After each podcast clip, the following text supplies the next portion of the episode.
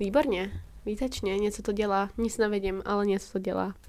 tak tedy, uh, vítejte u 65. dílu podcastu Algor Mortis hostují Anet. a Natálie a kočka škrábající na dveře. Tedy, vítejte, vítejte. Um, chtěla bych hlavně poděkovat ještě jednou, což asi budu dělat ještě u příštího dílu, respektive předchozího dílu, my to natáčíme teď na přeskáčku. Za všechny ty hezké zprávy ohledně toho, že si nemáme nic dělat z hejtrů a tak. A dneska pro vás mám připraven případ, který nezná ani Anet, ani pravděpodobně nikdo z vás. Protože jsem se vydala na skutečně dlouhou cestu králičí norou. Já tě furt nevím, co to je za případ, takže na ty trošku A- předbíhá s tím, že nevím, ale... Tenhle případ nemá ani wiki stránku. Takhle králičí nora případ to je. A čerpala jsem z několika článků z New York Magazine, z New Yorkeru a především od, z článků s názvem Dead Wake, tedy mrtvé probuzení od Jamesa Walshe. A očividně jsem si tak našla nový způsob zábavy. Tím, že čtu teď investigativní novináře, takzvaný ty long ready, který většinou mají tak 40 minut čtení. A teď vás teda z mojí strany čeká trochu série naprosto podivných neznámých vražd, který nechápu, že nikdo neřeší. Takže se hezky usaďte, vezměte si jako já čaj do ruky a jdem na to. Takže zmizení Lindy Carmen. V pozdní sobotní zářivý večer v roce 2016 kolem 23 tří hodin odhvázali Nathan Carmen a jeho matka Linda svůj člun jménem Smallpox, což jsou planý neštovice. Um, kdo takhle pojmenuje loď? Na druhou stranu, oni už takhle tu loď koupili a nemá se přejmenovávat loď, přitom nosíš smůlu, takže nemohli si vybírat, ale prostě proč? A rozhodli se vydat Proč na noč... vůbec... Ale tak jako i když, by to ne, když to nepojmenovali oni, tak prostě... No. Kdo pojmenuje svoji loď Planý Neštovice? Jakože já bych třeba svůj kočku pojmenovala Smallbox, takže je to horší nebo lepší? Neodpovídej. Rozhodli se vydat na noční rybaření. A pluli zálivem na jich uh, slaným jezerem, který, kde vlastně u ústí pak vyjeli na otevřený moře poblíž Rhode Islandu. Uh, Linda před odjezdem napsala rodinnému příteli, že se s Nathanem vrátí brzy ráno, když se ale v neděli nevrátil, daný člověk okamžitě skontaktoval popřešní stráž. Gratuluju, a konečně někdo dělá to, co má a začíná volat autority včas a řešit to nějak.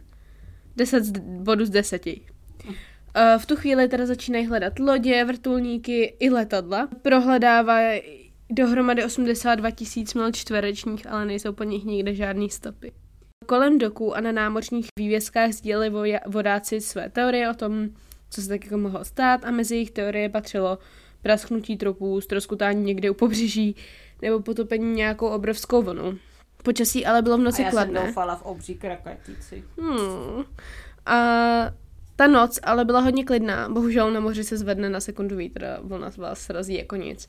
Ano, říká A- se tomu bludné vlny, jenom pro, No. pro A člun byl podle svědků, který vlastně před odjezdem viděli Smallpox v naprostém pořádku, dobrým stavu, dokonce byl vyda- vybaven GPS-kou, která byla schopná vyslat nouzový signál pobřežní stráži. Takže jak to, že ta loď zmizela bez stopy? Aliens. V pátek pět dní po zmizení Nathana a Lindy pobřežní stráž už odvolává pátrání.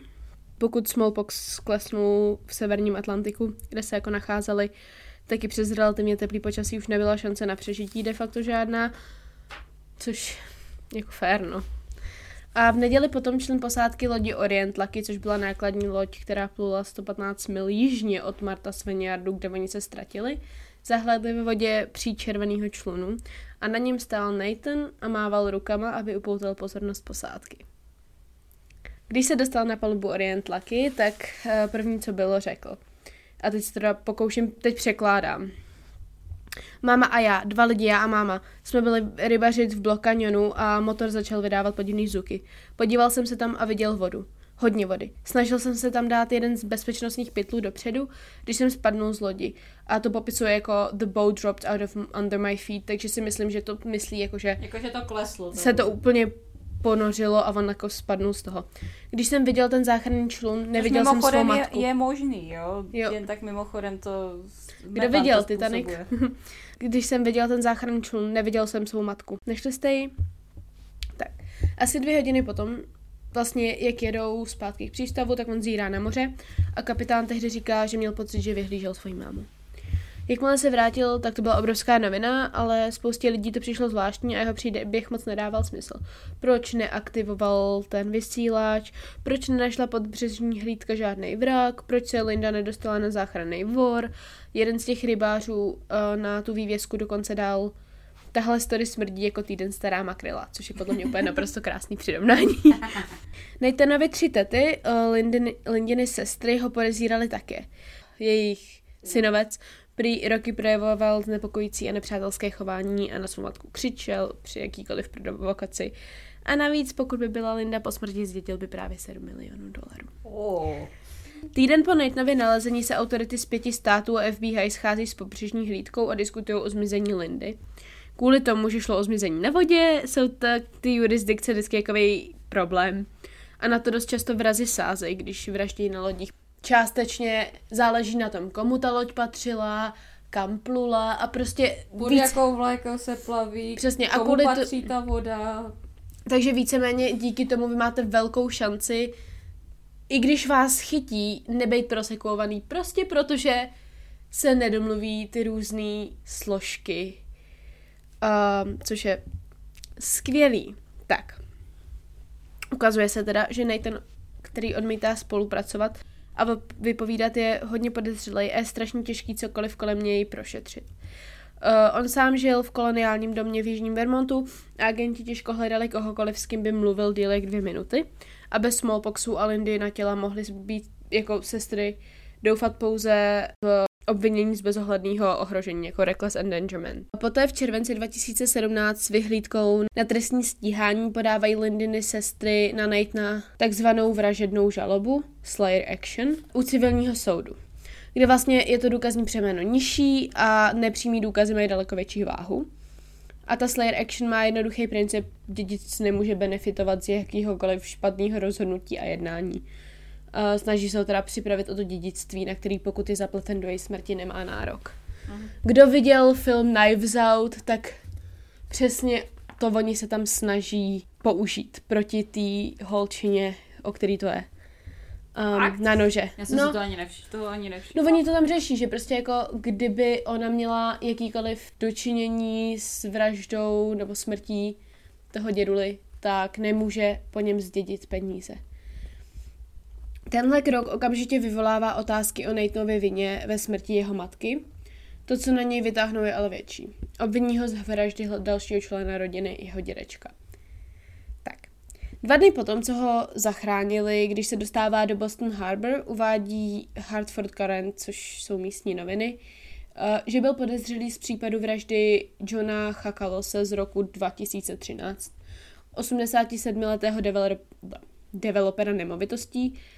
Jeho mění mělo odhadem cenu 44 milionů. Hezky. A nebudu lhát, když kolem, te, kolem tebe jako padají bohatý lidi jak na běžícím pásem, tak je to divný, ale dostaneme se k tomu.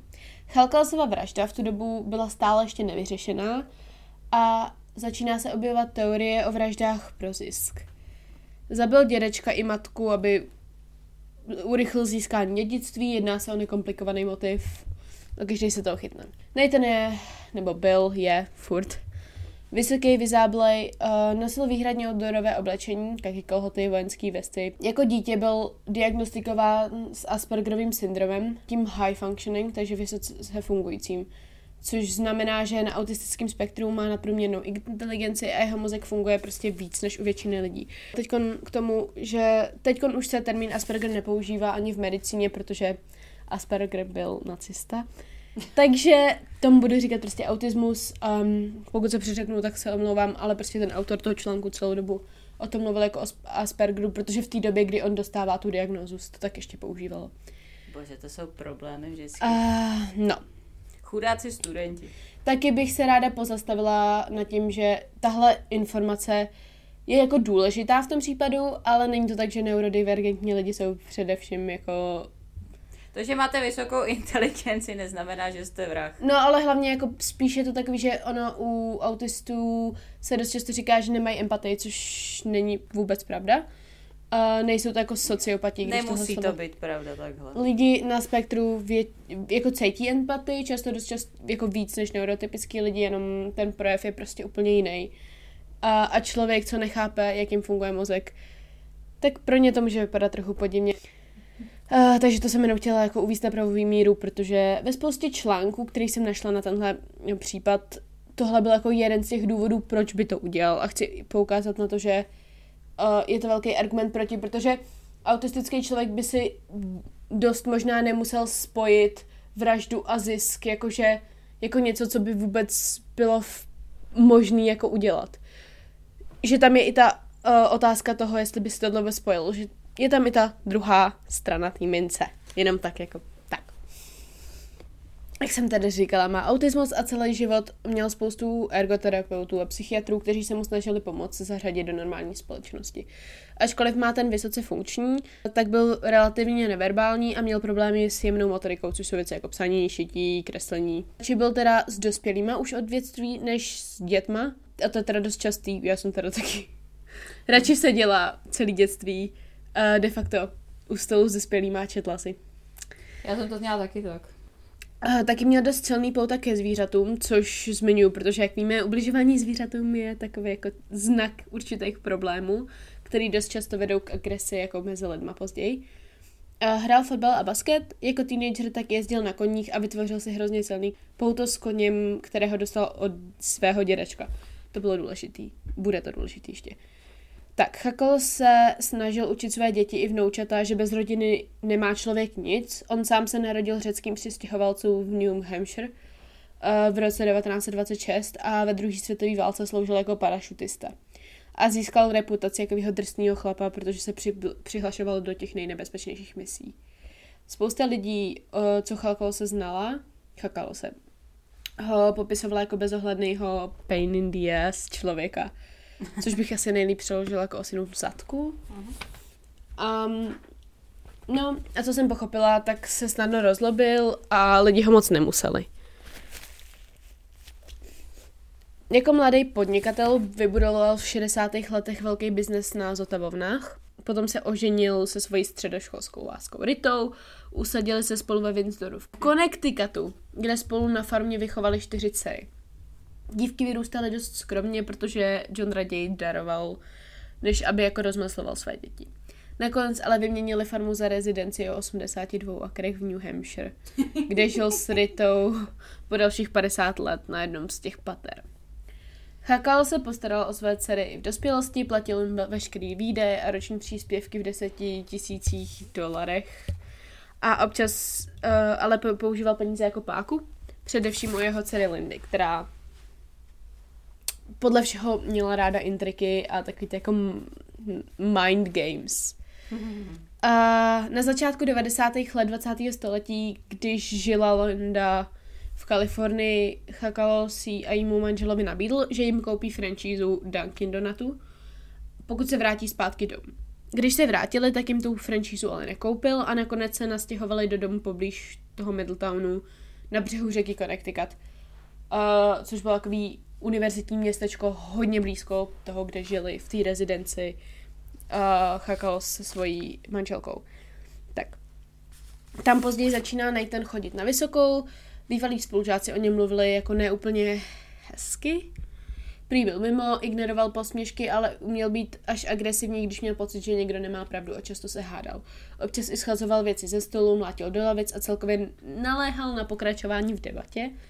Ale jakože to dělám taky bez toho schazování a mlácení, ale jako prostě taky, oh, když někdo nemá pravdu a já vím, že nemá pravdu, tak mám hroznou potřebu mu dokázat, že nemá pravdu.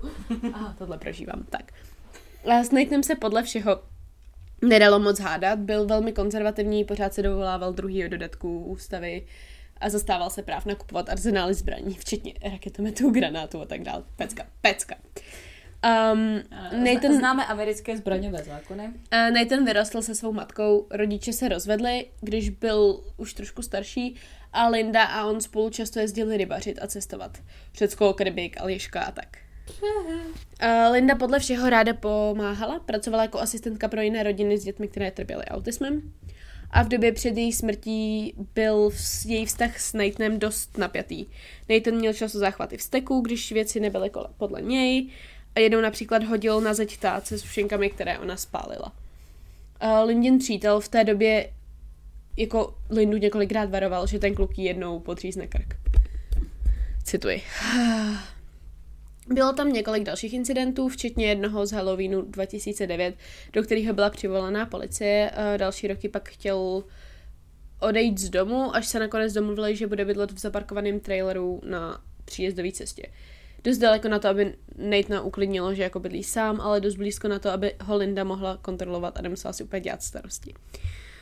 Jakýkoliv mír, který dokázala na dosáhnout tímhle způsobem, ale netrval dlouho. A před Vánoci roku 2010 umírá Kruj, což byl ten kůň, který dostal od dědečka. A v tu chvíli to s Natenem začíná jít strašně z kopce. Nejdřív přestává mluvit s Lindou, komunikuje s ní jen skrze dopisy a takový ty post-it notes. V den, kdy se měl rozptýlit v popel, měl psychotickou epizodu ve škole a musel to být dost vážný, protože zástupkyně ředitele ho nazvala satanem a její asistentka, se kterou asi měl už předtím problém, říká, že se začíná chovat hrozně ke všem, ačkoliv dřív se tak choval jenom k ní. Nejspíš... No, ona s tím satanem, tak... Někteří lidi s tím satanem házejí jako všude kolem sebe, takže to je... Já myslím, že my bychom byli taky schopní... Někdo by nás byl schopný popsat jako satanové děti nebo tak něco. To si píše, jo. A nejspíš nešlo jenom o ten autismus, ale najednou měl bludy a mluvil o náboženských vizích a pravděpodobně prostě došlo k něčemu dalšímu. Doktor Jeremy Winstra Vanderwell miluju. Specialista na dětský autismus uh, z Kolumbijské univerzity říká, že se nikdy nepředpokládá takováhle změna duševního stavu, stavu a nejedná se o normální projevy autismu. Takže tyhle paranoji, bludy, poruchy nálady, deprese většinou znamená něco dalšího. Schizofrenii, borderline personality disorder a takhle. To je hranič, hraniční porucha osobnosti. To už jsme tu taky měli. Uh, po tomto incidentu je Nathan poslán do rehabilitační nemocnice Mount Sinai v Hartfordu. Odmítá vidět matku a obvinuje ji z jeho uvěznění, jak tomu říká. Nechává se ale navštěvovat svými prarodiči, ty mu nosí sladkosti, donesou mu rádio, noviny a tak. Ale nemá pocit, že její otec využívá téhle hospitalizace, aby nad ní získal převahu. Všichni potřebují rodinnou terapii. Všichni potřebují prostě psychologovi. Všichni. Linda se nechává slyšet, že její otec několikrát říkal, že Nathan má patřit jemu a má ho vychovávat on, a najednou s ním může být bez monitorování pět hodin denně. A Chakalos vždycky věnoval Nathanovi velkou pozornost, protože to byl jeho prvorozený vnuk. Jako teenager Nathan svého dědečka alespoň jednou týdně navštěvoval, chodili spolu na pochůzky a Chakalos ho všude hrdě představoval. Dvakrát daroval městským hasičům na nové motory a za oba dary chtěl plaketu, že to byl dar poskytnut na jméno jeho vnuka. Koupil Nathanovi Cruise, což byl ten kůň, pickup, vytvořil pro něj společný účet, kde měl Nathan přístup ke 400 tisícům dolarů a nejspíš chápal Nathanovu uzavřenost a odměřenost, protože sám byl takový a viděl se v něm. A někdo z příbuzných je oba popsal jako lidi, pro které tento svět byl černobílý. Heklos nikdy nechápal, jak to, že Linda pořád neměla dost peněz a nedokázala si udržet stabilní práci a podle něj byl její život v nepořádku a nechtěl, aby to převezla, přenesla na svého syna. Jeden z jejich přátel řekl, že měla problém s gamblerstvím a depresemi, často chodila do kasín. Všichni potřebují terapii. Tohle budu říkat pořád. A podle blízkých Linda zvládla vyčerpat svěřenecký fond, který její otec zřídil pro Nathana a nakonec ho jakoby zřizuje znova a pověřuje péči o tenhle fond Lindinu sestru Valerie, nejmladší sestru, myslím, pokud se nepletu. Uh, podle všeho se často hádali o peníze a problémy eskalovaly. Chakalos hrozil, že přestane Lindě posílat peníze, Linda mu to nevěřila, protože nám, protože má moc rád jejího syna. Jednou údajně napadla svého otce tak, že ho chytla za rozkrok a řekla mu, že má i mění 300 milionů a ona chce svůj podíl.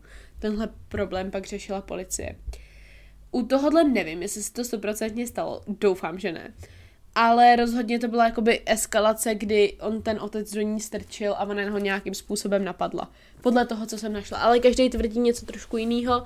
Ten její manžel třeba říká, že u toho jako nebyl, ale že mu spoustu lidí tohle vyprávělo a tak, takže takový podivný. Rozhodně ukázka, že všichni potřebují terapii. To je takový ten šťastný život eh, bohatých lidí. Hlavně v Americe bohatých lidí. Je to tak? A pak, že peníze nekazí charakter. Linda za tohle byla začina, ale Chakalos nakonec obvinění stahuje. Hádali se prý na každý rodní sešlosti. Ale potom na to úplně oba zapomněli a jakože, jako by se nechumelilo. Když se viděli znova, tak začali zase se hádat. Po propuštění Knightna z nemocnice se ale věci zhoršily. Podle policejní zprávy Nathan nebyl ani psychotický, ani nejevil žádný známky schizofrenie, takže ho pouští. Uh, on se teda nejdříve zavírá do toho svého obytňáku, potom začal odjíždět ráno v 8 do, do až do večera do knihovny nebo rybařit a vracel se, jak jsem řekla, až pozdě domů. A v tom voze se pomalu přestávalo dát žít a Linda nakonec volá na sociálku a žádá o pomoc. A na místo přijede policie zkontrolovat, jestli je Nathan v pořádku a Nathan se rozlobí na svoji matku a o dva dny později se sebere a vyráží na autobusový nádraží. Následující den se nevrac, nevrací domů a Linda dostala dvoustránkový dopis o tom, že utíká. V tom dopise obvinuje každýho až na jeho dědečka. Jeho rodiče najali soukromýho detektiva, který pomocí psů následně Nathanovou stopu sleduje a dokonce se připojila i helikoptéra. A policie zkontrolovala Nathanovou elektroniku, ale objevila jenom nějaký fotky motorek a pornografii. Čtyři dny po jeho zmizení našel zástupce šerifa Nathana v Sussex County ve Virginii, a jak se potuluje před samoobsluhou. Měl moped, něco přes 4000 dolarů v hotovosti, dvě fotky jeho a Cruze a tašku Cruzeovy hřívy. Tohle je prostě očividně člověk, který strašně truchlí a potřebuje terapii. Když se vrátí domů, ještě více izoluje. Přestává chodit do školy, protože se tam cítí jako nevítaný a zbylý kredity si pak doplňuje dálkově. Už de facto nevychází z toho vozu. Uh, večer byly slyšet rány, jako by někdo do něčeho hodiny mlátil baseballovou pálkou. Jak víš, jak to zní? Amerika. Hmm.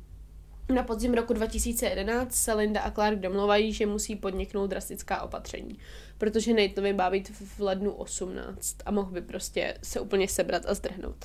Zapisují tedy Nathan do tábora na korekci chování. Ježiš, což zní skvěle a vždycky to všem hrozně prospěje. Jedné noci potom dorazí muži z tohohle tábora a odvezou Nathana z jeho RV do pouště v Idahu.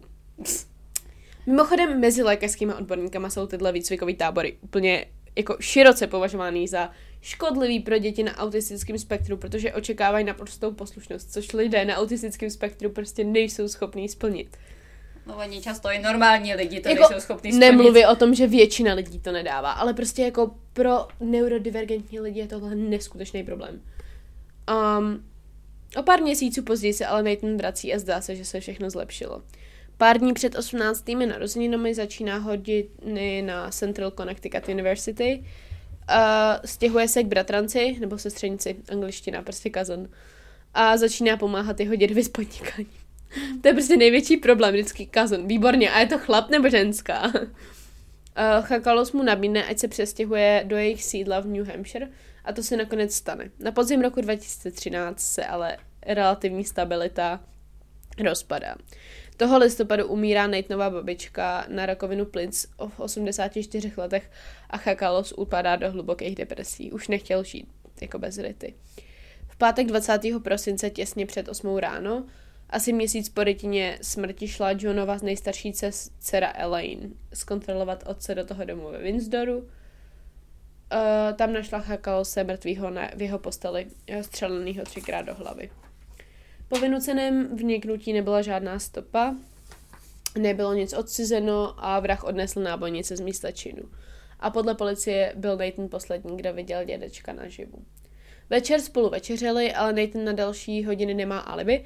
Linda vyšetřovatelům říká, že se s Nathanem plánovali asi ve tři ráno jet uh, sejít na ryby.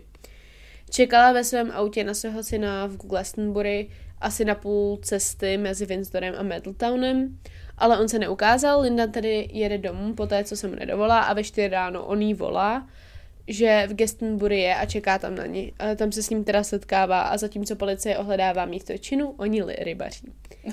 Vyšetřování samozřejmě Hezký. odhalilo složitou síť rodinných tajemství, policie se snaží získat telefonní záznamy asi 11 osob. Linda byla považována za podezřelého především kvůli těm penězům a stejně jako ostatní sestry zdědila jednu čtvrtinu, čtvrtinu Chakalosova majetku. Policie se také dozvěděla, že Chakalosův dlouholetý účetní okradl asi o 400 tisíc dolarů, za což byl později odsouzen na 3,5 roku do vězení. Linda i její sestry postupují detektor lži a prochází a Nathan odmítá spolupracovat. Sedm měsíců po vraždě Chakal se policie prohledává Nathanův byt a tam nachází komoru se skřínkou na zbraně, v ní brokovnice Remington, v nějaká vzduchovka, ale ani jedna z těch zbraní nezabila Chakalose. Další den ale zjišťují, že před smrtí Chakalose si Nathan koupil pušku Six Hour Petrol 716, což je stejný kalibr jako ta zbraň, která zabila jeho dědečka. A když se policie ptá, proč jim o tom neřekl, Nathan tvrdí, že na to zapomněl. Když se zeptají, kde ta zbraň je, tak odpovídá, že se ztratila. Samozřejmě. Sure. Jeden z právníků dcer toho um, jeho dědečka tehdy řekl, tohle je špičková poloautomatická zbraň v ceně 3000 dolarů. Jak na něco takového zapomenete? Jaký ztratíte? Necha, jaký ztratíte? Nechali v Dunkin Donut? V Nathanově bytě nachází policie různý ručně psané poznámky s podrobnostmi o samohybných improvizačních výbušných zařízeních a odstřelovacích puškách. Um, Sousedé taky řekli, že Nathan byl jako časovaná Not bomba. suspicious at all. Sousedé Nathanovi řekli, že Nathan byl časovaná bomba čekající na odpálení. Což Pun intended. při konzultaci policie s jedním z forenzních specialistů, psychologem Davidem Barnsteinem, zjišťují, že pok- pokud by Nathan zločin spáchal, nejspíš by zkontroloval furt stejný webovky dokola, aby zjistil, jak si policie počíná a tak. A měl by nějaký zápisky ohledně toho. Vyšetřovatelé ale později zjišťují, že Nathan zničil svůj počítač. A tak jakákoliv šance na zjištění historie mizí. Hmm. Místní policie nebyla na tyhle případy zvyklá a nevěděla, jak je řešit a státní zástupce nemohl najít naposlat před soud, protože jediný, co měl, byla díra v alibi a byl bez počítače a té pušky, ale když ani jedno z toho nenašli, tak ztratili veškerý důkazy a nebylo nic na jeho začení. Navíc jeho motiv byl taky nedostačující. Proč by Nathan zabíjel jedinýho člověka, který mu v tu dobu rozuměl a který ho v tu dobu měl rád. Nathanův otec vypověděl, že od Nathanových 14, chl- 14 Já myslím, že 44 milionů je docela slušný motiv. ale on z toho nic nedostane. No zatím. Uh, od Nathanových 14 let si s Johnem rozuměl víc než s jakýmkoliv jiným člověkem a všichni kolem Nathana měli daleko lepší motiv k vraždě než on, především jeho matka. Není jasné, proč by Nathan uh, Nathana začaly jeho tety i hned podezírat. Dcery J- Johna se ale nevzdávaly a utopily spoustu peněz v pokusech získat informace, které by vedly k začení. Um, billboardy, právníci, soukromí detektivové, všechno možný. Při výročí smrti Johna Chakalo se řekla Valerie na sešlosti při veřejném prohlášení. Této osobě vražda prošla. Je pravděpodobné, že se to stane znovu. Mám u tohohle smíšený pocit, pocity, protože jako na jednu stranu si říkám, že ten kluk byl zvláštní a očividně agresivní, na druhou stranu je fakt děsivý, jak se na něj hned všichni jako obrátí zády. A docela pracuji s tou teorií, že Nathan to udělal možná, ale ne tak, jak si myslej. A jestli ten dědeček byl fakt v takových jako depresích a na dně, takže ho požádal, aby to udělal. A on, protože ho měl tak rád, tak to udělal. Jakože já si nemyslím, že by, kdyby jestli- ho zabil, Jestli si třeba nemy, jako nemyslel, že ho požádal, tak jako... No jasný, ale nemyslím si, že by ho zabil kvůli těm penězům. Fakt to v tomhle ne. případě si myslím, že to bylo taková ta vražda ze smilování, Ano. kdyby to teda udělal on. Tak. Jak jsem několikrát zmiňovala, jednu z mála věcí, co měli Linda a Nathan společnou, bylo rybaření. Nathan chtěl chodit lovit do nebezpečných kanionů, ale Linda to odmítala, protože se tam nikdo nevydává bez zkušeného kapitána a pořádný lodi. V prosinci roku 2015 si kupuje Nathan Chickenpox od muže z Massachusetts a o šest měsíců později si kupuje vybavení na lovcu nějakou od rybáře Shona Skaskyho. Ten se prý obával, že Nathan nemá na kaniony dostatečně zkušeností a že ho to nemá kdo naučit. I další svědci potvrdili, že Nathan se často pouštěl do věcí, do kterých úplně neměl, jako, ne, na který neměl. A spousta rybářů mu několikrát pomáhalo při problémech. Jeden ze svědků vypověděl, že musel Nathanovi vysvětlovat základní údržbu pro loď, jako je smallpox. V den, kdy s Lindou vyjížděl Nathan na vodu, odstranil dvě šlapadla, nožní pádla na zadní části trupu. Pardon, o lodích vím. Uh, jenom, že plavou. A i to je docela záhada. Takže překládání téhle části bylo Zadní část trupu je zad, přední je příď. No jo, jo, jo, ono tam, tam přijde ten větší problém potom s těma pádlama. Neměl důvod ty dvě pádla odendávat, oni částečně fungují jako kormidla a regulují sklon lodi. Ale Nathan prý měl pocit, že nemají účel. A zůstaly tam otvory na trupu lodi, ty pak vyplnil mořským tmelem. To je takový voděodolný lepidlo, který se dá koupit v různých tubách, co jsem jako vygooglila. Mm, Linda, který já si, ten já si týden... furt jako představu, jak, jak, velká ta loď byla, když to měli na lov tuňáku. Jak, já nevím, jestli jste někdy viděli tuňáka, ale ono je to Obrovská ryba. celkem velká potvora. Uh, Linda, který ten týden bylo 54, se na výlet s Nathanem moc těšila. Té noci poslala již zmiňovanému rodinnému příteli plavební plán, uh, což bylo standardní opatření, které dělala vždycky. Měli lovit v Block Islandu, někde poblíž těch kanionů a měli se vrátit v neděli, nikde poblíž, pardon, ne blízko těch kanionů. A měli se vrátit v neděli ráno. Instrukce bylo takový, že měl, ten člověk měl zavolat ve 12, kdyby se sama neozvala. Nathan policii řekl, že asi hodinu skutečně lovili poblíž Block Islandu a potom ve tři ráno zamířili do Block Canyonu. Tam dorazili za úsvitu. Dalších pět hodin prý strávili lovením tuňáka, než se všechno pokazilo. Nathan údajně uslyšel podivné zvuky motoru a když otevřel poklop pod palubí, tak zjistil, že tam že to tam je naplněný vodou. Nejspíš tedy sehlhal mořský tmel, který použil a loď nabírala vodu hodiny. Takže řekl Matce, ať se připraví na skok na záchranný člun. Uh, následně šel do pilotní kabiny, ale nikdy teda jako nevyslal ten nouzový signál. Ale on říkal, že se o to pokusil, nebo na to zapomněl nebo něco takového. A jako jestli neuměl u- ovládat tu loď pořádně, tak třeba ani nevěděl, jak se to dělá. V tu chvíli se teda eh, ta loď začíná rychle potápět a na vrcholu té pilotní kabiny uh, je záchranný člun. Ten je naplněný vodou, jídlem a dalšími výbavama na přežití. Jo, tak Nathanovi se podařilo...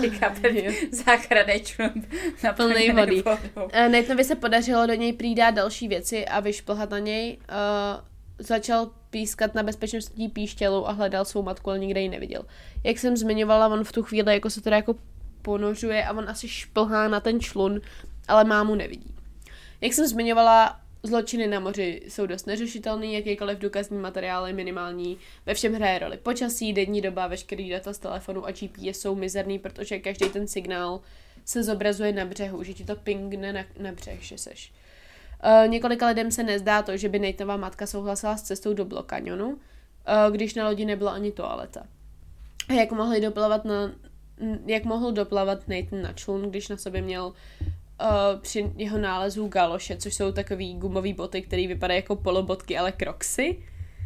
A jestli jste někdy plavali s kroksama, tak víte, že je to hrozně blbý. A on jakože fakt je má na sobě a to byly boty, které on nosil pořád. Ale zase jako na druhou stranu třeba ho nadnášeli, já nevím. Je to můj nejmenší problém s tímhle případem, bych řekla tak. Spousta lidí teda nechápe, že si nevšiml, že jeho máma skončila ve vodě, když se ta loď potopila a jak to, že ji nenašli. Uh, a jak to, že jeho nenašli, když, nalez, když byl nalezen v té oblasti, kterou prohledávali a jak to, že ho neviděl někdo předtím a proč on nevolal o pomoc. A podle časové osy, kterou Nathan dává, totiž na moři strávil sedm dní, ale když ho najdou, tak není dehydratovaný ani podchlazený. A na záznamech z jeho příjezdu vypadá relativně zdravě a v pohodě, potom co strávil sedm dní na člunu velkým jako psí bouda. Američani fakt použijou cokoliv, jenom aby nepoužívali metrický systém. Jak velká je psí bouda. Tohle to, a tohle jsem našla fakt, vždycky, když popisují ten člun nebo tu loď, tak popisují velikosti jinýma věcma, který mají různé velikosti. Prostě můžete mi dát velikost. Prosím, snažně vás, prosím. Psí bouda, fucking hell. No, bylo to asi sedm praček na prádlo. Jako, WTF. Ach jo. Um, spousta specialistů na No přežití... počkej, to, to, byl ten, to byl ten člun, co to byl na... ten záchranný. No takže když byl naplněný vodou, jídlem a tím, tak No, Spoustu specialistů na přežití, se kterými mluvil i investigativní novinář, který píše ten článek, ze kterého převážně čerpám, a díky kterému jsem ten případ objevila, mu řekli, že rozhodně není nemožný, aby něco takového přežil, sedm dní se dá rozhodně přežít, ale člověk je většinou v daleko horším stavu, minimálně psychicky. Zvlášť, když ztratí svoji matku na moři. Navíc loď Orient Lucky ho našla v blízkosti Alvinského kanionu, což je 35 mil východně od místa, kde se údajně loď potopila. A podle věce, který studuje kontinentální shelf, byl Nathan jako driftoval opačným směrem, než jakým jde prout, protože, kontinent, protože kontinentální shelf proudí od východu k západu. Takže on by měl jít na západ, ale jel na východ. Wow. Um, Tohle to, nad tím jsem, co jsem hrozně dlouho mi, jsem jako přemýšlela nad tím, jak si to mám představit, protože prostě já mám strašný problém s pohybama, očividně. Prostě si je nedovedu představovat. Uh, bohužel ale bez prostě těla Lindy... doprava doleva, no. no. Bohužel ale bez těla Lindy a trosek smallpoxu nemohla policie nic dělat. Nathan se v Nový Anglii stává takovou celebritou, ale jakože infamous, prostě ne dobře známou. Nebyla za proslulý. Nebyla, ano, děkuji. Nebyl za proslulým člověkem. A každý má teorie na to, co se stalo. Některé ty teorie jsou teda věrohodnější než jiný. Od, vlastně od, jako byla to nehoda přes zabil matku, potopil loď a ukryl se na jiný lodi, než se za sedm dní nechal zachránit, až po... Bylo to naplánovaný a jeho matka žije v Karibiku a zinscenovala svou smrt. Myslím, že tam určitě je nějaká o uh, mimozemšťanech. To doufám. Clark, otec Nathan. Zklamalo by mě, kdyby ne. Clark, otec Nathan, nevěří tomu, že ji Nathan zavraždil. Nejspíš šlo fakt jen o to, že manipuloval s lodí tak, jak neměl, byla to chyba a neudělal to schválně. Přece jenom potopit loď 100 mil od jakýhokoliv pobřeží je docela blbost, i kdyby se jí takhle pokoušel zabít. Tak jako má hodně velkou pravděpodobnost, že to sám nepřežije. A pokud by Nathan svou matku zabil, pak by to bylo v zápalu hněvu. Jedna z teorií je, že ji obvinoval z vraždy jeho dědečka, nebo ona se nějakým způsobem prořekla. Uh, šest týdnů po jeho návratu uspořádává bohoslužbu, kam pozve rodinu i přátele, ale jiné sestry se nezúčastní. Doteď popírá jakékoliv zavinění v jednom z televizních výstupů, ale obvinil vyšetřovatele z toho, že se na něj zaměřili kvůli jeho autismu. Nathan nyní žije sám v domě ve Vernonu, a ve Vermontu, který nechal předělat podle svých představ. Prej to je jako hodně bizární barák. Já jsem to negooglila, ale... No. Představu si osnat Minimálně ostnatý plot tam určitě. Sestry jako... Lindy řekly, že pokud vyhrají soud o dědictví, věnují všechny peníze na charitu. Policie a ani nikdo ostatní tady doteď neví, co přesně se na smallpoxu stalo a jakým způsobem Linda zemřela. Momentálně jediným vysvětlením Nathanův příběh o tom, jak se Linda potopila i s lodí neschopna dosáhnout zachraného člunu. Badumc! Skvělý případ. Kolik to máme? 41 minut. Oh shit. My se hrozně... Jo, já se omlouvám, ale já prostě jsem, když jsem začala psát, tak jsem nemohla přestat.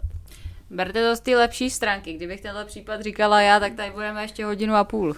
To je pravda, já jako naštěstí milu hrozně rychle. Co na to říkáš?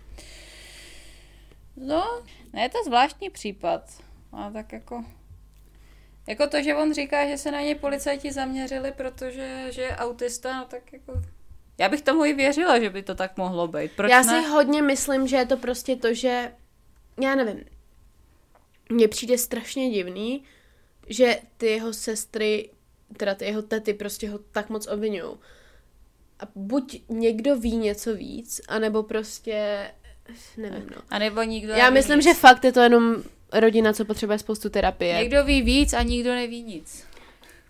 Já si teda myslím, že pokud teda zabil tu svoji mámu, takže to fakt bylo, protože ona byla nějakým způsobem zapletená do té smrti toho dědečka, nebo on si to myslel, měl nějaký důkazy si to myslet. To je taky možnost. Pokud ho teda nezabil on, nevím. No, jakože nepřijde mi, že zrovna on by byl ten člověk, který by to udělal kvůli těm penězům. Přece jenom, jakože nikde jsem nenašla žádný zprávy o tom, že by mu peníze chyběly, protože potom dědečkovi mu teda jako zůstal ten svěřenecký fond. A, ale zároveň on jako neměl důvod ho zabíjet, protože on byl ten typ, on byl ten člověk, který měl přístup k penězům toho dědy. Jakože minimálně ve smrti toho dědy nešlo o peníze. Podle mě. Protože, nebo z Nathanovy strany by nešlo o peníze.